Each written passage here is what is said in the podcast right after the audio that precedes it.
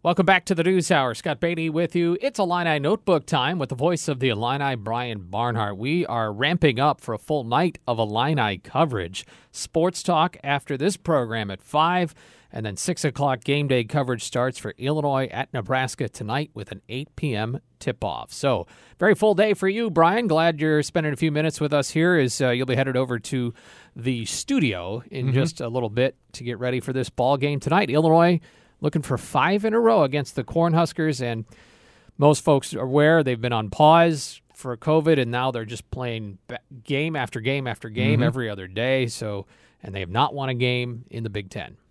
Well, they've lost 25 straight Big Ten games.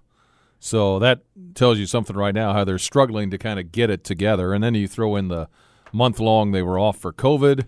Then you throw in this, as you said, kind of an NBA schedule every other day. It's hard to scout teams. You don't have a whole lot of time to scout. So basically, you're practicing a day and then playing. And to me, they've got some individual talent. I mean, I, I saw them play Wisconsin. They hung with the Badgers the other day. But then they just go into these incredible dry spells where they can't score. And they look kind of disjointed. They're not really connected. I, I know – talking to Chin Coleman about it, you know, he said that's one issue they've had is a little connectivity. You can kind of tell, even to the layman, it's like, what what is he doing? Where, where is that guy going? You know, what is, and so they kind of hit those dry spells. I think when they move the ball the way Fred Hoiberg wants them to move it, I think his scheme on paper is good, but they just haven't been able to get on a consistent basis any kind of regularity of scoring, and that so that you, you get a three or four minute drought against a good team, the game's over. Well, Fred Hoiberg, you know, the pedigree is there. His grandfather was a coach at Nebraska. He, he, uh, you know, obviously did what he did at in Iowa State, and then he was an NBA coach. It's mm-hmm. not like the guy doesn't know what he's doing, right?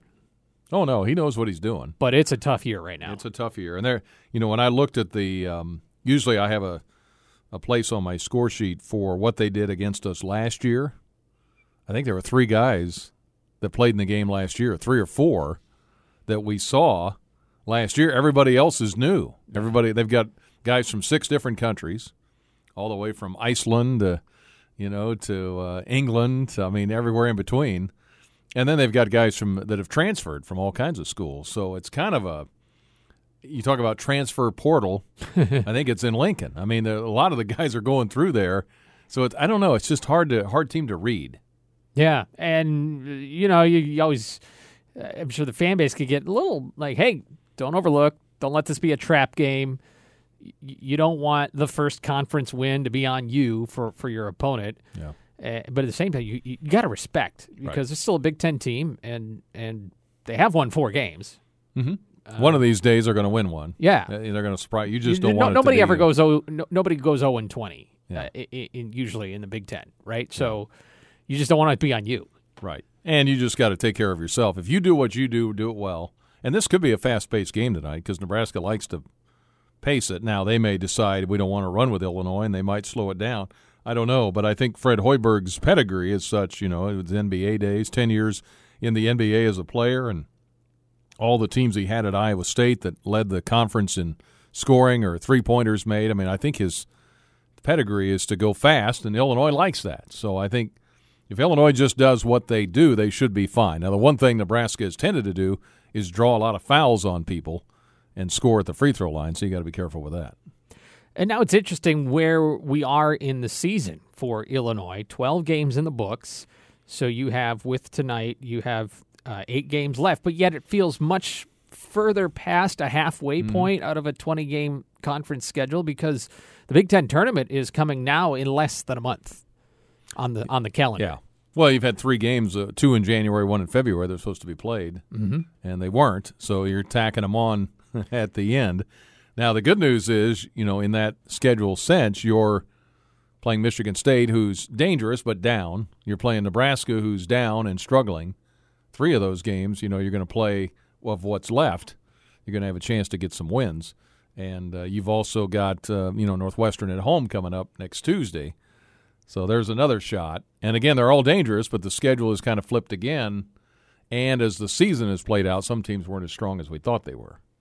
So it'll be interesting how this all goes. But you got to play what's in front of you, mm-hmm. and that'll be eight o'clock tonight. By the way, the Nebraska, or excuse me, the Northwestern game that you mentioned for Tuesday, that time has just been set. Mm-hmm. Today it'll be an eight o'clock tip as well. So that means our game day coverage starts at six. Brian Barnhart's notebook brought to you by Guido's, Jupiter's, Billy Baroo's, and Seven Saints. Illinois in their last game beat Wisconsin. Nebraska, their last game, lost to Wisconsin, 61 48 in the most recent game. Uh, they played and will have played February 6th, February 8th, 10th, 12th, 14th, 17th, 20th. And then I think they've added another one, but then the 28th as well. So they're they're keeping busy. You mentioned the coach, uh, Fred Hoiberg. His grandfather, Jerry Bush, was known as the Big Bear of the Coliseum in Lincoln before they went to the Devaney Center. And uh, one of his uh, big wins in history of Nebraska was a win 43 41 over Wilt Chamberlain in Kansas in 1958. And in that game, Wilt didn't score 100 that day. Uh, well, he didn't score 100 that day, but um, in the first game they met that year, Kansas beat Nebraska 102 46. Wilt Chamberlain had 46 for Kansas. The next game, they beat them in a much lower scoring game, 43 41. That's So funny. that's a pretty good turnaround. Um, Illinois did not play in Lincoln last year.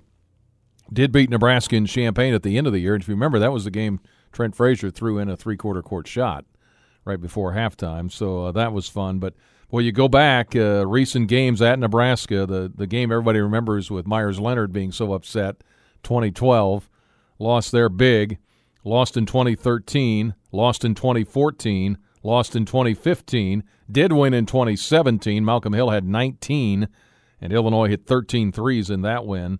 And then the most uh, recent game uh, that they lost by a point, January of 2018, 64 63. Remember, Finke hit a shot to go ahead, and then James Palmer came in and threw in a three at the buzzer to win.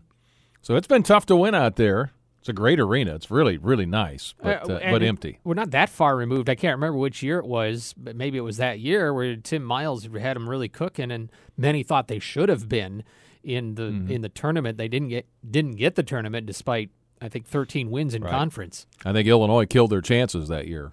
Was among the teams at the end where they lost down the stretch because the strength of their non-conference schedule wasn't very good. And so even though they had all those Big Ten wins, and Illinois lost late when they were trying to nail one down, uh, didn't get done. And uh, a little note on uh, Ayo Dosunmu. He would he is the second player. I'm sorry, who?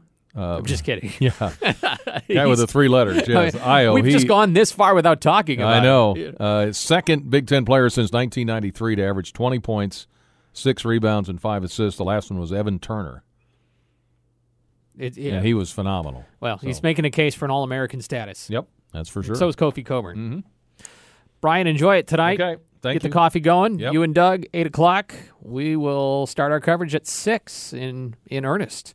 And it's the Illini Notebook brought to us by Guido's, Jupiter's, Billy Baroo's, and Seven Saints. Local news coming up.